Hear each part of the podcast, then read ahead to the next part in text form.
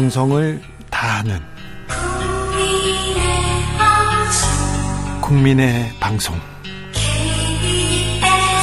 KBS 주진우 라이브. 그냥 그렇다고요.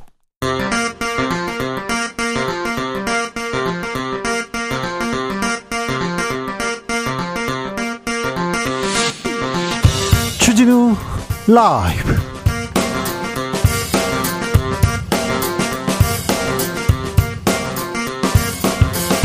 2023년 10월 17일 화요일입니다. 안녕하십니까. 주진우입니다.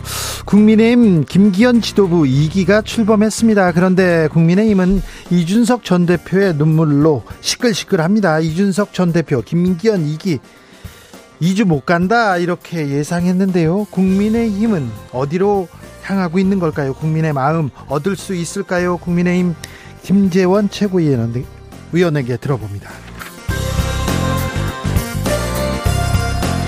가짜 뉴스 잡는다면서 5.18 가짜 뉴스 생산자를 KBS 이사로 앉히면 어떻게 합니까?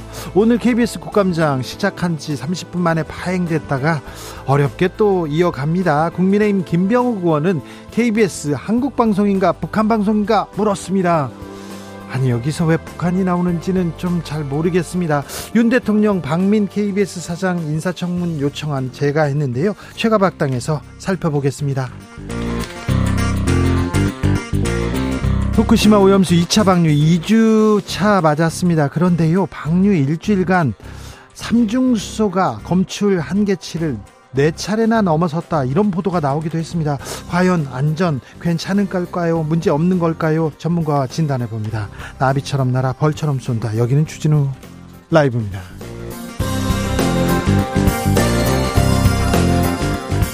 오늘도 자중자애 겸손하고 진정성 있게 여러분과 함께 하겠습니다.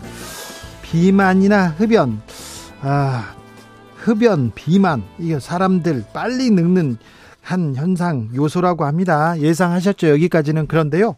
집 없는 것도 서러운데요. 전세 살면 더 빨리 늙는다는 호주 한 대학의 연구 결과가 나왔습니다. 아, 집 없는 서름이 노화로 이어졌다는 건데요. 민간주택 임차에 사는 세입자보다 대출을 끼고 주택을 소유한 어 소유한 이들 그 그러니까요. 음, 빌려서 사는 사람보다 대출을 끼고 주택을 사, 소유한 사람이 훨씬 더 빨리 늙는다. 이런 얘기도 있어요. 세입자들 참 어디로 가야 될지 참 안타까운 소식인데 이런 연구는 왜 하는지 좀 잘 모르겠습니다. 자, 아, 참. 그러면 전세 사는 사람이 자가보다 훨씬 더 빨리 늙는다는 건데 이건 어찌 해석해야 될지. 자 가을인데요. 다른 생각도 많이 드는데 아 나이 들었다. 이렇게 느낄 때 있죠. 아 내가 지금 나이 들었구나 이렇게 생각할 때 있으십니까? 아침에 자다가 일어났더니 그런 생각이 들었어요. 침대에 올라가다 허리 삐끗했어요. 이러면 막 슬퍼지기도 해요. 합니다. 네. 나이 들었다고 생각하는데 어, 여러분 언제 그런 생각 드는지 알려 주십시오. 그리고 어, 청취율 조사 기 합니다. 02로 전화 이렇게 오면요. 주진우 라이브라고 대답해 주십시오. 음, 그러면 KBS에 큰 응원이 될 것 같습니다. 방송 중 사연 보내시는 분들 추첨 통해서 치킨 교환권도 드립니다. 문자는 샵 9730 짧은 문자 50원 긴 문자는 100원이고요. 콩으로 보내시면 무료입니다. 그럼 주진우 라이브 시작하겠습니다.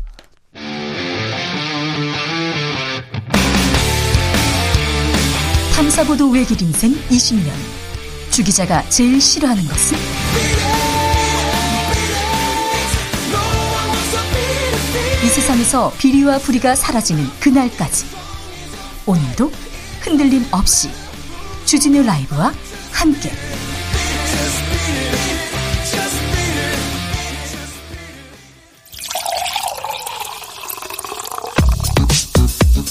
진짜 중요한 뉴스만 쭉 뽑아냈습니다. 주스 정상근 기자 어서 오세요. 안녕하십니까. 수입 물가가 계속 오르고 있습니다. 네, 국제 유가가 오르면서 지난달 수입 물가도 올라갔습니다. 한국은행 통계에 따르면 어, 지난 9월 수입 물가 지수는 8월보다 2.9% 상승했는데요. 어, 지난 7월 이후 석 달 연속 상승입니다. 어, 특히 국제 유가는 8월 평균 86.46달러에서 9월 93.25달러로 7.9% 올랐습니다. 이 수출 물가 지수도 8월보다 1.7% 올라갔는데요. 역시 석 달 연속 상승입니다. 이 품목별로 보면 농림수산품이 전월 대비 1.3% 하락한 반면 공산품은 1.7% 올라갔습니다. 고금리 시대, 고환율 시대인데 물가를 잡을 수 있을까요? 안정 대책 내놓을 수 있을까요? 정부가 아, 대책을 내놓긴 했습니다. 네, 정부가 김장철을 맞아 배추 2천여 톤을 집중 공급하고 천일염 할인 판매를 지원하기로 했습니다. 어, 추경호 부총리 겸 기획재정부 장관은 오늘 민생물가 안정 관계장관 회의를 통해서 모든 부처가 소관 분야의 물가를 면밀히 점검 대응해야 한다며 어, 서민물가 안정에 총력을 다할 것이라고 말했습니다. 지금은 정부가 은행에 금리를 좀 잡고 있는 형편입니다. 미국 금리보다 훨씬 낮은 금리를 유지하고 있는데 언제까지 이게 가능할지 부동산 부양책 그리고 50년 만기로 대출을 막 해줘서 가계 대출이 이렇게 폭증했는데 아, 이 부분이 물가에 부담이 될 텐데 정부에서는 어떤 대책을 나올, 내놓을지 좀 지켜보겠습니다. 윤석열 대통령 음, 박민 KBS 사장 후보자 인사청문 요청안 제가 했네요. 네, 윤석열 대통령이 오늘 박민 KBS 사장 후보자에 대한 인사청문 요청안을 제가했습니다. 인사청문 요청안은 오늘 오후 국회로 송부되고요. 어, 국회에서 인사청문 일정을 확정한 후 인사청문회를 거치면 윤석열 대통령이 임명할 수 있습니다. 네. 뭐 물가, 뭐 민생 챙겨야 될 게 많은데 더 서둘러야 될 게 많은데 KBS 사장 선임은 서두르는 모양새네요. 오늘 국감이 있었습니다. 서울중앙지검장 국감에 출석했네요. 네, 송경호 서울중앙지검장은 오늘 국회 법제사법위원회 국정감사에 출석해서 이재명 민주당 대표에 대한 질문을 받고 백현동 사건, 공직선거법 위반 사건, 대북 송금 사건 한 건 한 건 모두 중대 사안이고 구속 사안이라고 주장했습니다. 또한 검찰의 구속영장 기각에 대한 민주당의 비판을 두고 검찰 수사에 대한 평가는 다른 의견도 많다라며 비판 의견에 동의할 수 없다라고 말했습니다. 네. 어, 송경호 지검장은 또한 사법부 판단은 존중한다라면서도 법원의 결정에 논리적 완결성을 두고 의문을 제 제기하는 견해가 많다라고 말했습니다. 그런데요, 검찰은 검사는 공소장으로 말한다는데 아니 그렇게 모두 중대 사안이고 모두 구속 사안이면 빨리 신속하게 좀 처리해 주십시오. 언제까지 계속해서 아, 계속 기소했다 얘기만 들어야 되는 건지 중대 사안이고 구속 사안인데 왜 이렇게 길어지는지 국민들은 좀 이해가 안 돼요. 왜 그러는지 그리고 검사 검찰에서 수사를 해야 되는데 자꾸 이렇게 발언이 나오는 거에 대해서도 어찌 해석해야 될지 많은 사람들의 입장이 좀 갈립니다. 음, 민주당 김의겸 의원은 이재명 대표 수사 검사에 대한 의혹 제기했어요.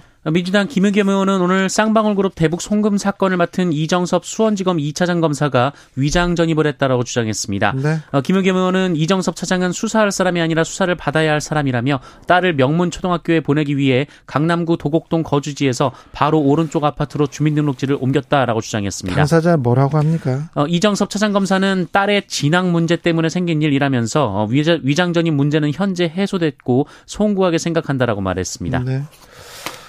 음. 국민의힘에서는 김기현 대표 체제에 대한 여러 말 계속 나옵니다. 네, 이준석 전 국민의힘 대표는 오늘 SBS 라디오에 출연해서 김기현 국민의힘 대표가 2주 뒤에는 못 버틸 것이라고 주장했습니다. 네. 어, 이준석 전 대표는 또한 이번 주부터 20%대 대통령 지지율이 나오는 조사가 많을 것이라고도 주장했습니다. 유승민 전 의원은 또 레임덕이라는 얘기도 했는데요. 잠시 후에 저희가 자세하게 국민의힘 상황 들여다봅니다. 그런데요. 산, 관변 단체에 대한 보조금이 계속 늘고 있습니다. 네, 경향신문은 오늘 한국자유총연맹, 새마을운동 중앙회, 바르게 살기 중앙협의회 등 3대 관변단체 보조금 총액이 올해만 777억 원이라고 보도했습니다. 지난 5년 중 최고치라고 하는데요. 어, 이들 단체에 대한 지난 5년간 보조금은 3,291억 원에 이릅니다. 3천억이 넘는다고요? 네, 특히 증가한 보조금 액수의 79%가 지난해 지방선거 결과 민주당에서 국민의힘으로 이 광역 지방자치단체장이 바뀐 지역에서 지급됐습니다. 특히 새 단체는 운영비로만 올해 204억 원을 지급받았습니다. 한국자유총명 총연맹 그리고 새마을 운동 중앙회 바르게 살기 중앙협의회 여기에서 뭐 하는지 아세요? 어떤 일을 하는지는 잘 모르시죠. 언제 저희가 시간을 갖고 여기에서 어디에다 돈을 썼는지도 조금 한번 들여다보겠습니다. 얼마 전에 KBS 앞에서 관변단체 분들이 많이 오셔가지고 집회를 하더라고요. 근데 할아버지들께서 오셨는데, 어, 다 버스에, 버스 승합차를 타고 오셨어요. 그런데 집회하러 오신 분들 할아버지들 군복이 다 새 군복으로 바뀌었더라고요. 할아버지 군복 새로 입으셨네요. 그러니까 어 이제 사, 이제 받았어 이렇게 얘기하시던데 이런 곳으로 우리 세금이 들어가는 건 아닐까 좀 따져봐야 되겠습니다. 좀 봐야 되겠습니다. 세금 이런 데다 쓰라고 하는 건 아니잖아요. 네. 여기도 써야 돼. 이렇게 생각하시는 분도 있겠지만 한번 좀 어떻게 좀 짚어 보겠습니다. 국감때 이런 거 짚, 짚는 건데. 음. 통일부가 대북 전단 금지 지침 폐기했습니다. 네, 통일부가 헌법재판소의 대북전단 살포행위 금지 처벌법 위헌 결정에 따라 관련 해석 지침의 폐지 절차에 착수했습니다. 기시다 일본 총리 오늘 야스쿠니 신사에 공물을 또 복납했다는 보도가 나왔네요. 네, 기시다 후미오 일본 총리가 오늘 시작되는 추계 제사를 맞아 태평양 전쟁 A급 전범이 합사된 야스쿠니 신사의 공물을 복납, 복납했습니다. 네. 어, 일본 정부 대변인은 사인 입장에서 복납한 것이라며 정부 견해를 말할 사항이 아니다라고 말했습니다. 사 총리가 사인입니까? 총리가 이렇게 복납했는데 사인 개인 자격이야 이렇게 얘기하는데 그 기시다 총리를 개인이면 우리가 뭘 신경을 씁니까? 보지도 않지요. 그나저나 그 빈 컵의 빈잔은 언제 이렇게 채우려는지 판사가 성폭행 가해자를 두둔하는 얘기를 했네요. 네, KBS는 지난 2021년 성폭행 사건의 재판을 맡은 판사가 법정에서 피해자 측에게 어, 가해자가 정말 질 나쁜 애는 아닐 것이라며 형사 합의를 권했다고 보도했습니다. 자, 그런데 질 나쁜 사람이 아닌데 성폭행을 합니까? 성폭행을 했는데 질 나쁜 애가 아닐 것이라고 이렇게 얘기했다고요? 네, 피의자는 17살 정모군인데요. 이 정모군은 SNS에서 알게 된 지적장애인을 피해자로 피해자를 유인해서 어, 공원 화장실에서 성폭행한 혐의로 재판에 넘겨진 바 있습니다. 이 법정에 피해자의 언니 A 씨가 참석을 했는데요. 이 피해자는 사건 후 수차례 극단적 선택을 시도하고 한때 폐쇄병동에 입원 치료를 받기도 했습니다. 또한 가족 모두가 외상 후 스트레스 장애를 겪고 있는 상황이라고 합니다. 어, 이에 A 씨가 피의자에 대한 엄벌을 호소했는데 어, 그런데 판사가 피해자 가족도 힘들겠지만 피고인 가족도 힘 들다라며 피고인 나이 가 어리다라고 말했다고 합니다. 아... 어, 또한 A 씨가 합의 의사가 없다라고 밝히자 어, 돈 받아서 동생이 좋아하는 걸 해줄 수 있게 해주면 좋을 것 아니냐라거나 어, 지금 합의하면 더 많은 금액을 받을 수 있다 이렇게 말을 했다고 합니다. 피고인 가족도 힘들고 네. 성폭행을 했는데 질 나쁜 애는 정말 질 나쁜 애는 아닐 거라고요. 참 어떻게 됐어요? 그래서 어, 이 사건에 대해 검찰은 피의자에게 징역 6년을 구형했는데요. 어, 그런데 재판부가 사건을 소년부로 송치했습니다. 어, 소년부는 형사처벌 대신 소년 보호 처분을 내리게 됩니다. 어, 한편 국가인권위원회는 재판장의 부적절한 발언으로 피해자 측의 인권이 침해된 사실을 인정하고 법원행정처장에게 후속 조치를 권고했습니다. 판사님, 판사님 딸이라고 생각하지는 않더라도 주변 사람이라고만 생각해 보세요. 성폭행을 당했는데 질 나쁜 애는 아닐 거야. 피고인, 야, 피해자 가족도 힘들지만 피고인 가족도 힘들다. 이런 얘기를 참 판결이라고 하시면 네, 국민들 속이 터지네요. 실수 정상근 기자와 함께 했습니다. 고맙습니다. 아, 언제 나이 들었다고 생각하세요? 매일이요. 저는 오늘 아침이요. 이런 분들 많겠죠. 자, 8339님께서 아들이 언제 컸는지 결혼하겠다고 예비 며느리를 막 인사시킬 때, 아, 나이가 들었구나 합니다. 주진우 라이브 응원합니다. 어, 나이가 드셨네요. 네. 8281님께서는 최신곡 다 알던 제가 지금은요, 90년대 노래만 좀 알아요. 네.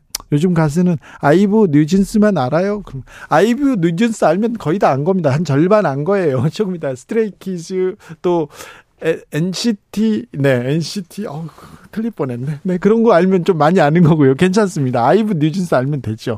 8303님, 아이스크림 먹는데요. 네. 일실일 때요. 네, 예, 알겠습니다. 9193님, 청취율조사 전화 받았는데요. 주진우 라이브가 생각 안 나서, 주진우 라방이라고 했을 때요. 아, 그러시면 안 되는데, 네. 주진우 라이브라고 크게 외쳐주셔야 됩니다. 네, 부끄럽지 않습니다. 네. 4797님, 예전에는요, 청소년들 행동 보면서, 음, 그럴 수도 있지 하는 게 많았어요. 그런데요. 나이가 드니까 그래도 지킬 건 지켜야지 하는 생각이 많아요. 아, 자꾸 꼰대 경보등이 켜집니다. 음, 그래도 음 그럴 수도 있지 이렇게 말씀하셨으면 굉장히 생각이 좀 깊으시고 넓으신 분인데 어 아, 지킬 건 지켜야지 생각은 아 이렇게 또 훌륭한 생각을 가지고 계시구나. 네, 생각이 넓은 사람들도 네. 그렇게 생각하시겠네요. 4174님께서 아침에 일어나서요, 거울 볼 때, 눌린 자국이 점심 먹을 때까지 남아있을 때요. 슬퍼요 얘기하는데, 아, 네. 아, 이거 무슨 말인지, 왜 가슴에 아닿지? 왜, 왜 아닿는지는 잘 모르겠어요. 주진우 라이브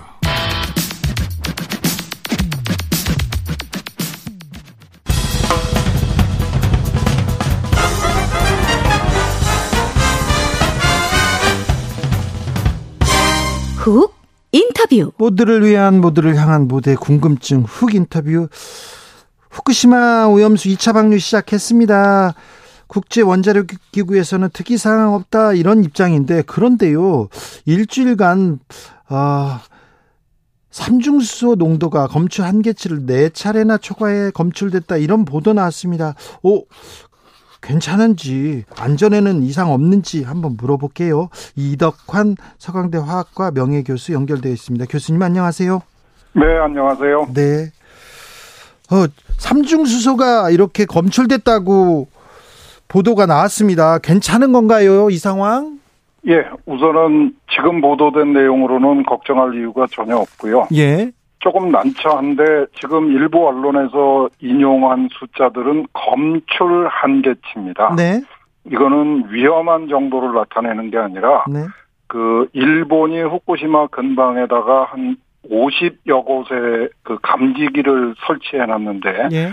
그 감지 장치의 성능을 나타내는 겁니다. 네. 그러니까 감지 장치에 삼중 수소가 존재하는 것이 모니터링이 됐다. 이런 얘기고요. 네. 실제로 그 후쿠시마 원전에서 방류하고 있는 방류수에 들어있는 삼중수소는 1차 방류 때하고 마찬가지로 리터당 200베크렐이 유지되는 걸로 확인이 되고 있습니다. 네. 지금 그 우리가 관심을 가져야 될 거는 이 감지기의 검출 한계치가 아니라 후쿠시마 원전이 방류구에서 내보내면서 관리 기준이라는 게 있는데요. 네. 그 방류수를 내보낼 적에 최대 그 국제사회에다가 약속한 최대 허용 기준은 1,500 베크렐입니다. 근데 예. 실제로는 그거의 한 7분의 1 정도밖에 안 되는 200 베크렐로 물켜서 내보내고 있는데 네. 지금 이제 일부 언론에서 그 보도한 그 숫자들은 사실은 그 2km, 3km 이내에 설치해 놓은 한 10여 곳의 감지 장치에서 30베크렐이 넘으면 어 그 아, 잘못 얘기했습니다. 350베크렐이 넘으면 어 도쿄 전력에서 무슨 문제가 생긴 거라고 그 생각을 하게 되고요. 700베크렐이 넘으면 어, 방류를 중단하도록 내부적으로 절차를 가지고 있습니다. 네. 그러니까 그 기준보다는 지금 뭐 10베크렐 정도니까 네. 전혀 걱정할 수준에 이르르지 못하고 있는 상황입니다. 자, 오염수 방류 이후에 예. 아, 저기 잘 검증하고 있죠. 특이사항 없는 거죠. IAEA에서 1차 방류 때하고도 비슷하다. 특이사항 없다. 이렇게 얘기하던데. 예. 삼중수 어. 말고 다른 다른 그 다른 그 물질은요? 네. 많게는 62종이 의심스럽고 적게는 한 30종류를 모니터링을 하고 있는데 네. 어 지금 그 IAEA가 관리 모니터링 하고 있는 도쿄 전력의 상황으로는 아직까지는 문제가 전혀 없는 걸로 확인이 되고 있습니다. 네.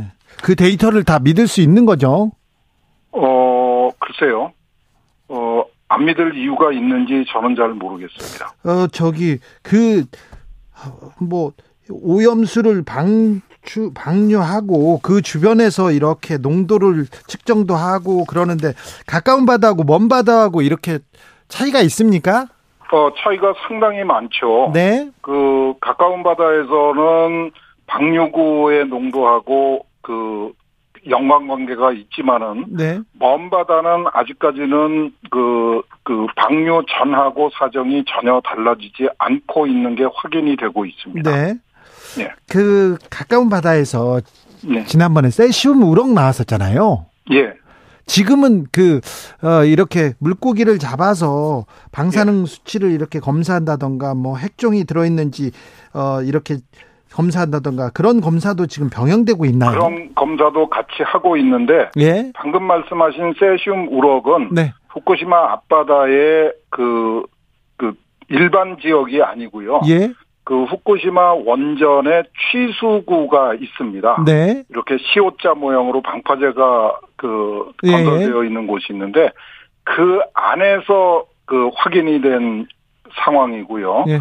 그, 아, 그 방- 취수구 근방에는 2011년 사고 당시에 흘러나온 그 연료봉을 비롯한 그 방사성 그 파편들이 그 뻘 속에 묻혀 있습니다. 네. 그래서 거기는 지금 현재 그 오염이 현재도 진행되고 있는 상황이고 그 오염 상황을 확인하기 위해서 거기에 물고기를 어, 표지종으로 그 길러서 예. 주기적으로 검사를 하고 있습니다. 네. 그 어류하고 우리가 거- 걱정하는 우리가 소비할 가능성이 있는 어, 후쿠시마 앞바다의 수산물하고는 아무 관계가 없습니다. 알겠습니다. 그 취수구 주변에 있던 그런 그, 어, 그 오염수들이 이렇게 방류되고 그러는 건 아니죠? 그거는 아닙니다. 아, 예. 예, 예. 김신정님께서 삼중수소뿐만 아니라 방사능 물질은 60가지가 넘지 않습니까? 다른 독극 물질은 위험하지 않을까요? 이렇게 묻습니다. 다른, 예, 다른 핵- 방사성 핵종도 걱정스럽지요. 네. 그런데 그 다른 삼중수소를 제외한 나머지 60여 종의 방사성 핵종은 네. 알프스라는 장치로 최대한 걸러낸 다음에 네. 어, 잔류하는 거는 알, 저, 삼중수소 때문에 하는 그 희석 과정에서 충분히 물켜져서 방류가 되고 있습니다. 네. 그래도요, 오염수 방류, 그렇게 과학적으로 걱정하지 않아도 된다, 이렇게 얘기하는데, 그래도 조금 더 바다에 버리는 거 말고, 조금 더 안전한 방법을, 안전한 기술을 조금, 어, 만들 수 있었을 텐데, 이런 생각은 해보는데, 과학자는 어떻게 생각하시는지 묻고 싶어요. 어, 그 다른 대안을 네. 그 다섯 가지를 검토를 해서 이 해, 저기 바다에 방류하기로 결정을 했고요. 예, 마지막까지 우리 사회에 많이 거론되던 고형화, 예, 시멘트, 콘크리트를 만들어서 땅에다 묻으면 되지 않느냐라는 이야기가 가장 늦게까지 우리 사회에 어, 거론이 됐었지요. 네. 소개가 됐었습니다. 네. 그런데 다 아시다시피 시멘트를 만들 적에 콘크리트를 만들 적에 물을 사용하는데 예, 우리가 그저 이 하수도 물을 사용해서 그 콘크리트를 만들지는 않지요. 네, 그 콘크리트를 만들 때 사용한 물은 증발이 돼서 대기를 오염시키게 됩니다. 네, 그러니까 다른 대안이 그 고형화라는 거는 사실 그 후쿠시마 오염수를 처리하는 대안이 될 수 없다는 게 그 상식이고요. 네. 어, 다른 대안이 없었기 때문에 IAEA도 이렇게 해양 방류를 어, 동의를 한 겁니다. 네. 가장 값싼 또 방법이기도 해서 네 생각해보 과학자니까 좀 하나 더 물어볼게요. 예. 아, 최근에 R&D 예산이 삭감됐다 이렇게 보도가 나왔는데 예산 삭감 현장에서 느끼십니까? 예. 아 그래요? 그 아주 심각합니다. 네, 그 예산은 뭐 그 정부 재정이 그 어려우면은 네, 그 연구개발 예산도 삭감을 할 수가 있지요. 네, 그런데 이번의 경우는 그, 그 정부 재정이 어렵다는 핑계뿐만 아니라 네, 과학기술계를 약탈적 그 이권 카르텔이라고 모욕을 한 게 더 문제고요. 아 예, 그리고 그러니까 과학기술자들이 네. 그이 예산을 그 연구비. 정상적으로 활용하지 않았다라고 지적을 한 겁니다. 공개적으로. 어, 떤 기사는 뭐 여, 연구비 빼먹는 뭐 이런 좀 자극적인 예, 제목을 달기도 예, 했어요. 그게 과학기술계에서는 정말로 용납하기 어려운 일이고요. 예. 그 대부분의 경우에는 뭐 과학계도 비리가 있죠. 예. 있는 거는 사실인데 그렇게 그 예산을 16% 이상 깎을 정도로 심각한 문제가 있었다는 거는 과학기술 과학자들하고는 상관없이 오히려 네. 관리의 문제 등등의 다른 사안이 더 심각한데 그것보다도 더 심각한 거는 두 달 만에 네. 예산을 16 17% 가까이 5조 2천억을 깎았습니다. 네. 그리고 그 내용이 아직 구체적으로 공개가 되지 않았기 때문에 불안과 그 혼란이 더 가중되고 있는 상황입니다. 네. 실제로 우리가 예산을 지금 5조 2천억을 깎은 걸로 되어 있지만은 네. 민간 부문까지 합치면은 우리가 GDP 대비 4.9%를 투자하고 있었고 예. 올해는 그게 100조 원을 넘어갔다고 그래서 정말 자축하는 분위기였는데 네. 내년에는 그게 1%나 1% 포인트나 줄어들게 될 거로 예상이 됩니다. 네. 그래서 어 그 사이언스나 네이처 같은 국제 과학기술계에서도 우리나라의 이 갑작스러운 예산 삭감에 대해서 네. 주목을 하고 있습니다. 네. 집이 어려워져도 아이들 교육비는 그런 투자는 절, 가장 마지막에 줄이지 않습니까? 예.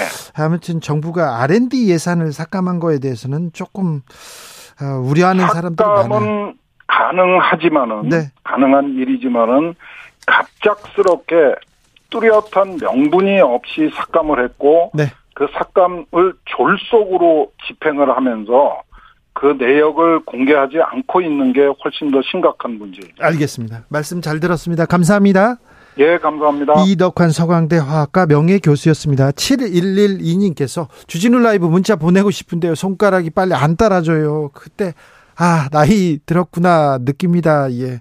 아, 근데 잘 왔어요. 좀 늦게 왔는데도 진심이 이렇게 전해졌습니다. 네. 잘 들었습니다. 괜찮습니다. 교통정보센터 다녀올게요. 이승미 씨.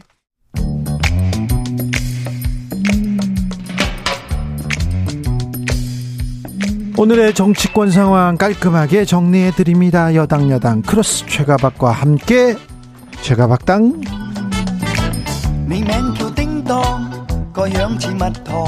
여야 최고의 파트너 두 분 모셨습니다. 최형두 국민의힘 의원 어서 오세요. 네 안녕하십니까. 박성주 더불어민주당 의원 어서 오세요. 예 안녕하세요. 네 국감 기간이죠. 예, 바쁘시죠. 예, 예 바쁩니다. 네. 네. 두 언론인 출신 분들한테 오늘 국회 가방위에서 KBS 국감이 있었는데요. 네.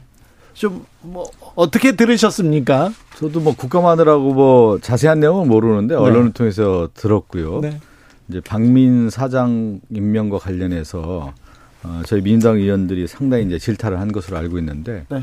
이건 이렇게 봐야 될 것 같아요. 박민 사장을 이제 KBS 사장으로 임명했다라고 하는 것은 점령군, 점령 사령관을 보냈다. 네. 아, 이렇게 보는 것이죠. 방송 장악을 위한 아, 최선봉장인 박민 사장을 임명함으로 인해서 KBS를 그야말로 과거처럼 네. 군사정부, 권위주의 정부 시대처럼 아뭐 이제 박민 사장 어떤 스탠스를 취할지는 모르겠지만 네. 방송 장악과 같은 역할을 하는 그런 네. 모습으로 가기 때문에 상당히 이 문제는 심각하다. 그러니까 민주주의 역사에서 언론의 자유 이런 부분들이 KBS에 엄청난 네. 역할을 했거든요. 그러니까 KBS가 과거에 권위주의 정부 시대에서의 그 당시 어떻게 보면 정부의 어, 설파 방송이 되는 그런 모습이었다가 민주화가 되면서 그야말로 공영방송으로서의 중심을 이어왔고 네.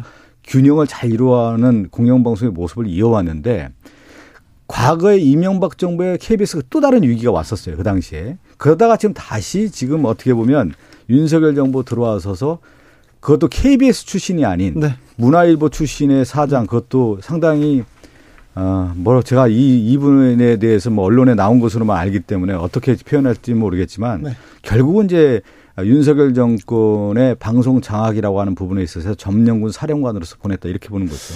문화일보에서 존경과 신망을 받던 박민 이렇게 얘기는 못 하겠습니다. 근데 존경과 신뢰를 받던 최영두 의원님 아니, 어떻게 보십니까? 그 실력으로 인정받던 아주 정평 있는 언론이었죠. 저하고는 뭐 같은 문화일보에서 20년 동안 근무도 해봤고. 솔직히 말해서 그런데 아닙니다. 아니, 그 최영두 의원님께 제가 그렇게 세평은 그렇게 좋지는 아니 세평이 좋지. 네. 아니 음. 공정하고 이분이 저 최근에 이제 문화일보 칼럼 최근은 아니죠. 이제 아주 지미 아주 이 그 KBS 사장 내정설이 돌기 전에 그 문화일보 칼럼 보면은 이 정부에 대해서 그렇게 호의적이지 않습니다. 굉장히 비판적이고 자존심 강한 언론인이고요.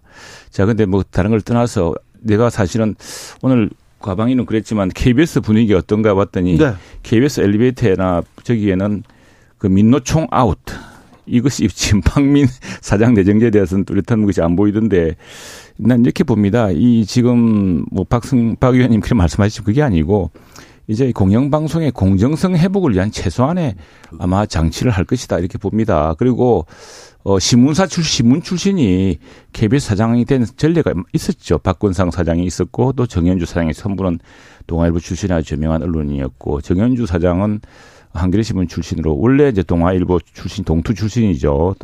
한겨레 신문 워싱턴 특판으로 했던 분이었는데 두 분이 다 KBS 사장을 했습니다. 했고 박근상 사장이랑 오히려 경력이 비슷해요. 저 관훈클럽 총무도 했고 이박민 사장은 또 법조인 클럽 회장 또 서울대 언론인회 회장 하면서 자존심 있고 아마 공정하게 할 겁니다 하고 또 하나 이 KBS 사태를 지난 10여 년 돌이켜 보면은 무슨 정말 사장이 정권이 바뀌면은 그 노조가 앞장서 가지고 전임 전 정부 시절에 저 방송인들 방송본부장 뭐 이렇게 다 그냥 그 이민 재판하듯이 담보로 내지 않았습니까? 그게 지난번에 진미인가 뭔가 보고서도 있고 한데 이제 그런 저 그런 것은 악순환 이제 막아야죠. 이제는 무슨 점령군이 아니고요. 이게 무슨 옛날에 지리산에서 무슨 하부 낮에는 누구 밤에는 누구 해서 뒤바퀴가 동네 사람들이 참 참변당하던 것도 아니고 이게 뭐 정권 바뀌면은 또 주도책이 바뀌어 가지고 그전 정부 때 KBS 주요 요직에 있던 사람들이 다 이렇게 큰 곤욕을 지르고 뭐 이런 이제 악순환은 끝내야겠다. 그래서 그런 의미에서는 오히려 공정한 언론인 출신이 공정한 방송을 좀 좋겠고요. 또 하나는 KBS의 과제는 이겁니다. BBC 방송의 철칙에 보면은 보도의 가이드라인에 항상 equal opportunity 표현이 있습니다. 공정. 그건 나중에 어떻게 되면 equal time으로까지 딱 구체화되어 있어요. 근데 선거 보도 방송, 정치 보도 방송에서는 여야의 팽팽한 의견이 맞을 때 공정하게 그리고 시간마저 딱 공정하게 맞춥니다. 그런데 우리가 지난번에 뭐 대선 직전에 여러 가지 윤 커피 무슨 그 허위 조작 뉴스도 보면 그 당시 공영방송에 그렇게 했느냐에 대한 우선 자기 반성도 좀 있어야 된다고 생각을 합니다. 이거는 이제 박민 사장에 대한 것을 이제 어떻게 바라봐야 되는 거네요. 냐는데 지금 최영두 의원이 과거에 신문사 사장을 얘기를 거론을 하면서 박민 사장의 정당성을 부여하려고 지금 노력을 기울이는데 제가 얘기하잖아요. 권위주의 정부에서 이제 정권 교체가 되고 민주화되면서 과거에 우리나라 민주화 역사에 있어서의 언론인으로서 상징적인 인물들이 누구였냐면 박건상 정현주 사장이었습니다. 그러면서 KBS가 공정방송으로서 공영방송으로서 자리, 자리 잡기 위한 교두부로서의 그런 인물들이 필요했던 거예요. 그래서 박건상 사장, 정현주 사장 이후에는 어떻게 되냐면 KBS가 저도 KBS 출신이지만 좋은 인재들이 다 들어와서 정, 잘 훈련받은 사람들입니다. 그래서 사장이 임명됐는데 사실은 이제 그 공영 KBS가 정권의 교체에 따라서 여러 파장들이 있었지만 네. KBS 자체 사장이 나왔던 거예요. 왜 그러냐면 KBS에서 좋은 인물들이 많았기 때문에 그런데 이걸 다시 이제 신문사 그것도 보수 언론에 있었던 박민 논설위원을 이렇게 KBS 사장을 임명한다는 것은 그것은 정권의 의도가 네. 너무 엿보이는 거고요. 그래서 방송 장악이라고 하는 프레임을 벗어나기 어려운 겁니다. 박민 논설위원 네. 시절에 했던 칼럼 한번 보십시오. 그렇게 네. 보시지 않고 마구 인격을 매도하는 것은 적절치 않고요. 아니 제가 인격 매도한 게 아닙니다. 이거는. 다음에 이제 네. 문제는 이제 예전에 정전에는 KBS 같은 경우에 사장이 내정되면 심지어 옛날 노무현 대통령 때도 새로운 사장 왔을 때 노조가 반대해가 그래가 정윤주 사장이 됐죠 아마 네, 그런 걸 알고 있습니다. 네, 네. 하여튼 정권 바뀔 때마다 KBS 노조의 그 때문에 지금 KBS의 노조가 좀 여러 곳이 여러, 여러 곳이 있죠. 있는데 어쨌든 굉장히 큰 진통을 겪었습니다. 아마 KBS도 이제는 네. 그런 악순환, 그런 진통에서 벗어나자는 내부적인 어떤 네. 정찰이 있지 않을까 싶습니다. 근데 국민의힘에서요, KBS를 너무 조금 비방하는 것이 조금 걱정됩니다. 좌파로 도배했다고 하고 친북 정권이라고 하고 KBS가 한국 방송인가 북한 방송인가 이걸 국감에서 막 이렇게 얘기하시더라고요. 아니 뭐 그걸 갖다가 발췌해 발췌욕을 하면 그렇게 들리겠지만 아니요 그렇게 물어봐요. KBS가 한국 방송인가 북한 방송인가 그렇게 그리고 물어... 나도 KBS 일군 프로그램 출연해서 봤지만 네. 정말 네. KBS 진행자의 편파적이고 모욕적인 진행도 많았습니다. 우리 다 겪었습니다. 자, 최영도 님, 제가 네. 모욕적이고 네. 편파적으로 진행했습니까? 주진우 라이브는 그래도 난 편입니다. 그래도 나온 편이라는 게 그렇게 편파 방송을 해왔다라고 최영도 님 그렇게 전제해서 야, 얘기하는 거예요. 상당히 아니, 위험한 발언입니다, 이거는. 최근에 뭐 제가 특정하지 않겠습니다만 네. 아침 방송 보면은요. 아, 저도 한번 당하고 했지만 좀 심합니다. 너무 진행자가 너무 자기 의도대로 끌고 가고 네. 국회의원을 막 혼을 내고 그런 거 보고 최근에 이정현 대표랑 사건 모르십니까? 네네. 아, 자 굉장히 참 이게 공영방송에서 정말 그거는 기본 예의에 관한 문제 아니겠습니까? 아니 그, 그리고요. 네. 아니 그걸 떠나서 아니 제가 이건 얘기를 해야 될 것 같아요. 아니 아니 이제 아니 최영대 의원님. 아니 우리나라 국회의원이 KBS를 대상으로 해서 무슨 좌파 친북 방송이나 북한 방송이라고 얘기하는 그거 자체가 음. 저희가 최영두 의원님이 국민의힘 의원총회 가서요 맥, 이런 발언 하지 말라고 하세요. 극단적인 발언 자체가 의원으로서의 적절하지 않은 언어. 내가 이제 맥락을 모른 채 네. 어느 부분을 발췌해서 아니 발췌가 아니라 이런 용어 쓰는 것 자체가 어느 프로그램과 어느 맥락에서 아. 그런 시각이 있었겠죠. 아니, 그렇다고 북한 방송이라고 얘기합니까? 6.25 전쟁을 소개를 하면서 또는 이승만 대통령이라든가 역대 대통령을 소개하면서 어떤 네. 편향 도가 있던 사실입니다. 그런 용어를 자, 쓰는 것 자체가 의원으로서 알겠습니다. 적절하지가 않은 거죠. 그리고 저 제 김어준이 방송 출연료 얼마 받았는데 주진우는 얼마 여기에 비교하면 얼마 받을 것인데 이렇게 거의 근데 거의 사실로 이, 질문을 하시는데 이 부분하고요. 그리고 얼마 받으십니까 물어봅시다. 그래서 아, 저 제, 가 그 액수를 밝히면요 나중에 밥 사주시겠다고 하실 거예요. 그 다음에 두 번째 KBS는 아, 네, 네. KBS는 그렇습니다. 그리고요 음. 저기 9월까지 주진우 라이브가 1월에서 9월까지 국민의힘에서 방송통신심의위원회다가 이렇게 이렇게 편파적이다 이렇게 잘못됐다고 이렇게 심의를 넣었어요. 음, 우리로서는 우리 당으로서는 네. 그런 의심이 있을 수 있고. 네. 그런데요. 어, 그럴 수 있죠. 네. 그 민주당은 옛날에 더했습니다. 더했는데 요즘 더합니까?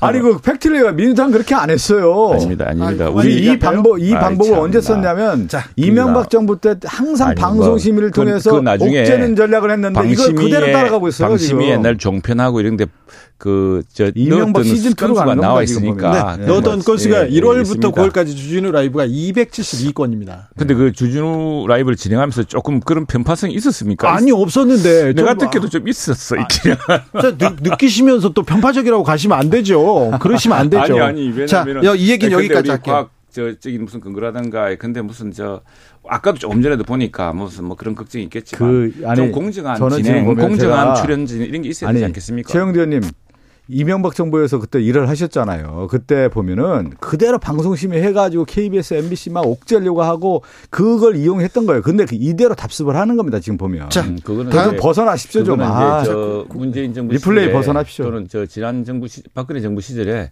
그 민주당에서 정말 방송 모니터링 철저히 하셨죠. 자, 예. 지나갈게요. 지나갑시다. 네. 최영도 의원님. 자, 국민의힘은 김기현 체제 2기에 돌입했습니다. 자, 아, 지도부 인사를 발표했는데 어떻게 보셨습니까? 먼저 박성준 의원한테 물어볼게요. 이거는 이제 김기현 대표가 안정 속의 변화라는 것을 기치를 걸었더군요. 네. 근데 김기현 대표가 어떻게 안정을 기할 수 있습니까? 지금 이번에 강서 보궐선거에서도 그렇고 윤석열 정권 1년 6개월 지나면서 국민을 불안정하게 하고 실질적으로 경제 민생 파탄 나고 외교 안보 이렇게 어려움에 처하게 하고 여러 책임에 대한 부분이 있었기 때문에 국민이 준엄한 심판한 거예요. 경고장을 날린 거 아닙니까? 그 김기현 대표뿐만 아니라 윤석열 대통령에 대해서 경고장을 날린 건데 그것을 대의 체제로서의 김기현 대표가 유지한다는 것 자체가 말이 안 되는 거죠. 불안정을 초래한 사람이 어떻게 안정을 할 수 있겠습니까? 그리고 변화란 용어를 김기현 대표는 쓰면 안 돼요. 수구 아닙니까 수구. 자기의 기득권을 유지하겠다라고 하는 건데 변화는 혁신을 뜻하고 쇄신을 뜻하는데 김기현 대표 자체가 변화의 대상이 되는 거죠. 쇄신의 대상이 되는데 어떻게 주체가 될 수가 있습니까? 최영도 의원님. 그래서 그런 어떤 비장한 각오를 김기현 대표가 밝혔고요. 또 예. 김기현 대표만 하더라도 사실 김기현 대표는 지난 문재인 정부 시에 울산시장 하면서 대통령실 전체가 그 선거에 개입해서 정말 그 핍박하고 그랬던 그 핍박 당했던 분이지 않습니까? 그런 분이 다시 이제 참 정말 어 부활해 가지고 이후 당 대표 원내대표까지 하셨는데 그만큼 또 책임이 무겁겠죠. 그러나 지금 상황에서는 어, 이게 비대위라는 것도 여의치가 않고 비대위 구성한도 시간도 꽤 걸립니다. 비대위가 또 역대를 했지만 뭐 지난번 민주당 김은경 비대위 보십시오. 얼마나 비대위가 비참하게 끝났습니까? 비대위가 아니고 혁신위원회. 혁신이든 비대위든 마찬가지. 아니, 전 다른 겁니다. 완전히 다른 겁니다. 그 혁신위가 또 얼마나 비참하게 끝났습니까? 아니, 그걸 정확하게 용어로 네. 주세요. 그래서 어, 그래서 이제 어쨌든 불가피한 안정 속의 변화를 택했는데 아마 철저한 정당 혁신, 정치 혁신 또 지금 사실은 우리 당이 겪고 있고 우리 정부나 우리나라 전체가 겪고 있는 것은 정말 이제 전대미문의 그 경제적 그 민생 위기입니다. 지금 그 겨울 중동 위기가 지금 그시지 않습니까? 유가 영향을 미칠 테고 세계 경제에 영향을 미칠 텐데 가뜩이나 어려운 경제 또 찬물을 끼얹고 여기에 그 이제 불만의 겨울이라 그러죠. 옛날 대처 시대 때 영국에서 대처 네. 그 나올 시기에 어, winter of discontent 그래가지고 얼마나 사회적으로 혼란도 심하고 사람들도 어려 어려우니까 우선에 네. 그래서 그런 큰 과제를 이제 해체해 나가야 되죠. 그런 과제에서 아마 어 김기현 대표 체제가 아마도 막저 정말 뼈를 깎는 각오로 뭐 할 겁니다. 그렇게 하지 않으면은 김기현 대표 본인의 정치 생명 문제가 아니고요. 우리 당과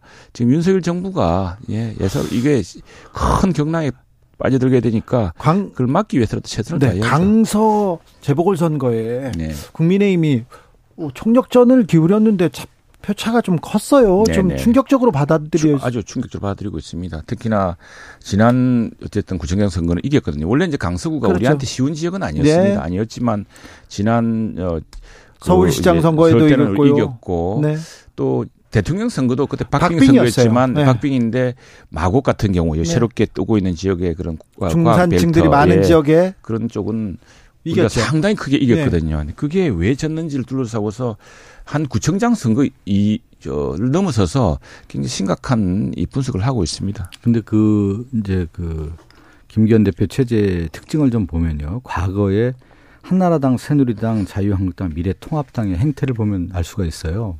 제가 이 얘기를 왜 드리냐면, 그니까 한나라당 이 보수당들이 성장할 때는 널리 인재를 등용하고 외연 확장하고 수도권 확장하면서 실질적으로 민심의 에, 흐름을 잘 받아들였다고 볼 수가 있는데 만약에 이제 퇴색 국면으로 갈 때는 뭐냐면 TK 중심으로 이제 가더라고요. 항상 보면 TK의 DNA가 있는지 TK 본당으로 가는 모습으로 해서 뭐를 짓냐면 요새를 져서 자기들만의 어떤 어, 구축된 성을 만들어가는 과정들인데 지금 저는 그게 바로 어, 과거와는 달리 지금 국민의힘이 예전의 모습, 그러니까 그 한나라당, 새누리당, 자유한국당, 미래통합당에 퇴색했던 그러한 모습으로 지금 돌아가는 그러한 흐름으로 가고 있다. 그것은 김기현 대표 체제와 더불어서 윤재호 원내대표도 TK 아닙니까? 또 네. 이만희 사무총장 같은 경우도 TK TK죠. 출신으로 해서 그렇게 갈 수밖에 없는 구조인 것 같다. 지금 보면은. 그래서 그것은 외연 확장하기가 굉장히 어려운 구조로 이미 국민의힘이 빠져들고 있는 거 아니야. 그것은 편하거든요. 요새를 지키면 편하거든요. TK 요새를 지키고자 하는 그러한 전략적 선택으로 한 건데 과연 그것이 맞을지는 봐야 되겠습니다. 음, 그럴 리가 있습니까? 그건 뭐 그건 어 마침 또 이미 김기현 대표는 이제 전당대를 통해서 당선된 분이고 내 대표는 의원총회를 되었고 이게 이제 이만희 의원이 이제 사무총장이 되면서 DK 체제란 말씀하시는데 두 분은 원래 이제 그 민주적 절차에 대해 선출된 분들이고 이만희 의원을 하신 것은 보니까 이제 이분이 그 사실 사무총장의 역할은 네. 이게 뭐 자꾸 공천 공천인데 공천 민주당은 어떻게 하는지 모르겠습니다만 우리 당의 살림과 네. 당의 조직을 이제 꾸리는 역할입니다. 네. 이건 아무래도 당내 여러 의원들 간의 신망 또 이런 게 있어야 되고 또 그 인화력 뭐 이런 것들을 다 감안한 것이고 이만희 의원이 아주 원만하고 가신 분이 또 하나 어, 이분이 이제 공직을 하시지 않습니까? 공직도 경기경찰청장을 하셨어요. 경찰이었습니다. 그러니까 사실은 수도권 민심에 대해서 좀 잘 알고 있는 분이라고 봐야죠. 자, 그런데요. 조수진 최고위원의 핸드폰에서 김기, 김기현 대표 쫓겨나겠다 이런 그 메시지가 나왔습니다. 그리고 이준석 전 대표도 김기현 대표 이기 2주 못 간다 이렇게 얘기 나왔는데 이 얘기는 어떻게 들으셨어요? 그렇게 이제 외부에서 평론하듯이 수많은 뭐 이미 비판과 비난은 차고 넘치지 않습니까? 근데 어 외부에서 평론하듯이 할 상황은 아니다. 지금 오히려 그 우리들이 많은 사람들이 바라는 것은 정말 그 젊은 혁신 역량 같은 것을 이 당의 발전에 좀 쏟아부어 주길 바라는 것이지 무슨 뭐 아주 그뭐안될 때 안 되는 대목마다 이게 뭐 해초리가 아니라 뒤통수 때리듯이 이렇게 이야기하는 것은 그 사실은 윤석 전 대표 자신에게도 도움이 될지 걱정입니다. 그래서 조금 그 참신했던 혁신 역량을 새롭게 당에 부어 넣을 수 있도록 그렇게 조금 더, 어, 노력해 주시면 어떻을까라는 그런 아쉬움들이 많습니다. 당내에서는. 근데 저는 이제 흐름을 이렇게 봅니다. 아, 이제 민심의 흐름을 읽고 정책 기조와 국정 기조를 이제 바꿔야 되는 건데 저는 대통령이 정책 기조와 국정 기조를 과연 바꿀까에 대한 부분을 좀 회의적으로 보고 있고요. 국민의힘 김기현 대표가 독자적으로 국민의힘의 권한을 행사하면서 대통령에게 할 소리를 하겠느냐. 이건 상당히 어려운 구조라는 것이죠. 왜 그러냐. 김기현 대표가 아, 당대표 경선에서 최저했을 겁니다. 그것을 공중부양시켜서 당대표를 시켰기 때문에 그래서 국민의힘이 용산 출장소라는 말을 들었던 거란 말이에요. 그래서 지금 심판이 이 이거 가지고는 안 된다라고 하는 것이 국민의 여론인데 다시 김기현 대표 체제를 유지한다라는 것은 어, 그것을 인정하겠다라는 거기 때문에 국정 기조와 정책 기조가 안 바뀔 거고요. 하나 이제 연동되면서 바라볼 것이 네. 저는 대통령 지지율이 계속 답보 상태에 머무른다고 하면은 결국은 국민의힘에 있는 내부의 목소리가 더 커질 것이다. 네. 왜냐하면 총선 연동률이라는 것은 연동이라고 하는 것은 대통령의 국정 지지도와 국민의 민심이 그대로 가는 거기 때문에 네. 대통령의 지지율이 바뀌지 않는 한은 어, 그것은 바뀌기가 어려운 것이죠. 선거 초반에 지지율이 이렇게 네. 바닥을 기다가 이렇게 올라가는 경우는 있습니다. 그러니까 그 얘기는 음. 조금 접어두고요. 그런데 네. 윤석열 정부가 국민의힘이 바뀌지 않으면 총선에도 더 큰 그 매서운 민심의 질타, 질타를 받을 것이다. 이런 얘기는 계속 나올 계속 거아요 나오죠. 계속 네. 나오고 대통령실에서 나왔던 이야기도 네. 어 그렇지 않습니까? 오늘 아침 뭐 조간 신문의 신문을 보면은 대통령께서도 참모들에게 국민과 현장 그리고 당정 소통을 강화하라고 생각하고 있고요. 그동안 이제 윤석열 대통령은 나라자면 나라를 어떻게 큰 기둥의 문제에 대해서 뭐 외교 안보라든가 또는 무슨 저뭐 무슨 카르텔이라든가 이게 저 또 민주노총이 지나치게 그 우리 경제에 큰데 부담을 주고 그 법적인 범위를 넘어서는 물리력을 행사하는 것들에 대한 이런 엄중한 이제 경고라든가 이런 것들을 해왔는데 지금 사실은 국민의 민생이 참 어렵습니다. 그런 네. 것들을 세심하게 살피는 노력들이 이제 정부 여당이 함께 해야 될 대목이고 그 대통령의 최근 발언을 보면 그런 문제에 대해 심각성을 좀 느끼고 있는 것 같아요. 저는 미국의 대통령도 그렇고 이 대통령인데 특히 민주주의에서 가장 강력한 힘은 어디에서 나올까요? 대통령 특히 강자 집권당의 검찰과 경찰의 물리력이 아니에요. 물리력. 강자의 힘은 어디서 나오면 내가 권한을 다 가졌기 때문에 설득력에서 나온단 말이에요. 여기서 저는 가장 큰 차이가 있다고 봐요. 그러니까 윤석열 대통령의 집권 1년 반 동안에 뭐냐면 물리력 행사만 해왔어요. 누구를 만나서 설득했습니까? 야당을 만나서 설득했나요? 국민을 만나서 설득했나요? 예를 들어서 이태원 참사에 있는 그 피해자 가족들을 만나 서 설득했습니까? 만나서 그 사람들 눈물을 닦아줬습니까? 그게 아니라 다 무시하고 물리력으로 다 짓밟았던 거 아니겠습니까? 네, 지나친, 지나친 말씀 지금 아니 지나친 게 아니라 지금 그렇게 해왔기 때문에 국민들이 경고한 거 아니겠습니까? 이제 진정으로 국민의 마음을 읽고 손을 잡아달라 이 얘기 아닙니까? 이제는 물리력이 아니라 설득력, 소통력으로 가야 되는 것이죠. 제가 그 얘기를 드리는 예, 겁니다. 이제 곧 이제 시정 연설이 옵니다. 10월 30일 잡혀 있죠. 그때 이제 내년도 지금 여러 가지 나라 걱정도 많고 야당에서는 비판도 많고 합니다만 내년 예산안에 대해서 왜 예산안을 이렇게 짰는지 대통령이 이제 네. 국민과 네. 국회에 직접 호소하는 기회가 있겠죠. 그 네. 아마 여야 이제 당 지도부 그리고 또 국회의장과 또 저 요인들 정부의 그 우리 대한민국 정부의 55분입니까? 뭐 3부 네. 요인들을 다 만나게 되는 것이죠. 그 당시 그런 이제 기회가 있고 그런 근데 참 아타, 안타까운 대목은 제가 참 그 제일 국회 지난 3년을 보면서 안타까운 대목은 지난해 10월에도 똑같은 기회가 있었거든요. 네. 있었는데 그 시절에는 민주당이 거부했어요. 그 시정연설 때 당 지도부 간에 만나는 그 자리를 그게 앞서서는 이제 지금 보면은 참 한마디로 코미디 같은 일인데 그 당시에 순방 때 대통령이 했던 발언을 갖다가 멀리서 들리락 말락한 걸 MBC가 보장을 가지고서 민주당에서 그걸 전체 총공세로 하고 뭐 그러면서 그냥 전국이 어긋나버리고 했는데 이번에 다시 이제 이번에 그 선거담 치렀기 때문에 저희들도 내부적으로 반성하는 게 있고 해서 10월 31일이죠 아마 시정연설 때 여야 지도부가 만날 기회가 대통령도 만날 기회가 있습니다. 그 아, 저는 했어요. 예. 그때 이제 같이 보니까요. 예, 예. 예, 그 시절에 이야기했죠. 그 당시에 그 당시에 사실 어 그때 민주당 지도부는 안 왔지만 정의당은 왔습니다. 와서 정의당에서 아주 그 아픈 소리도 한 했어요. 그 당시 네. 대통령께. 지금 이제 그런 거죠. 지금 다 그 과거에는 힘이 있었기 때문에 야당과 손을 잡을 필요가 없었다고 생각하는데 지금은 다급해졌을 겁니다. 그래서 국민의 여론의 눈치를 볼 수밖에 없는 상황인 것 같고요. 지금 현안 중에 하나가 경제 문제가 매우 심각한 거 아니겠습니까? 여기에 대해서 어, 집권 여당이 어, 정부 여당이 청사진을 내놔야 될 것 같고요. 또 최수건 상변 특검 같은 경우는 당, 반드시 받아들여야 되는 거 아니에요? 그렇게 되고 서울 양평고속도로 의,혹의 덩어리인데 여기에 대해서 국정조사 당당하면 임해야 되는 거고 그러한 돌파력이 있으면서 그 국, 정 운영에 대해서 자신감을 발휘해야 되는 것이지 여러 의혹은 다 덮으면서 가겠다라고 하는 뭐 것은 의혹이 안 되는 그, 것이죠. 네, 그렇지. 그동안 네. 지난 민주당이 몇 개월째 계속 이야기했는데 국정감사에도 하고 상임위에서 했는데 뭐 새로운 것도 없는데 최영두, 박성준 두 분 감사합니다. 풀수 있습니다. 감사합니다.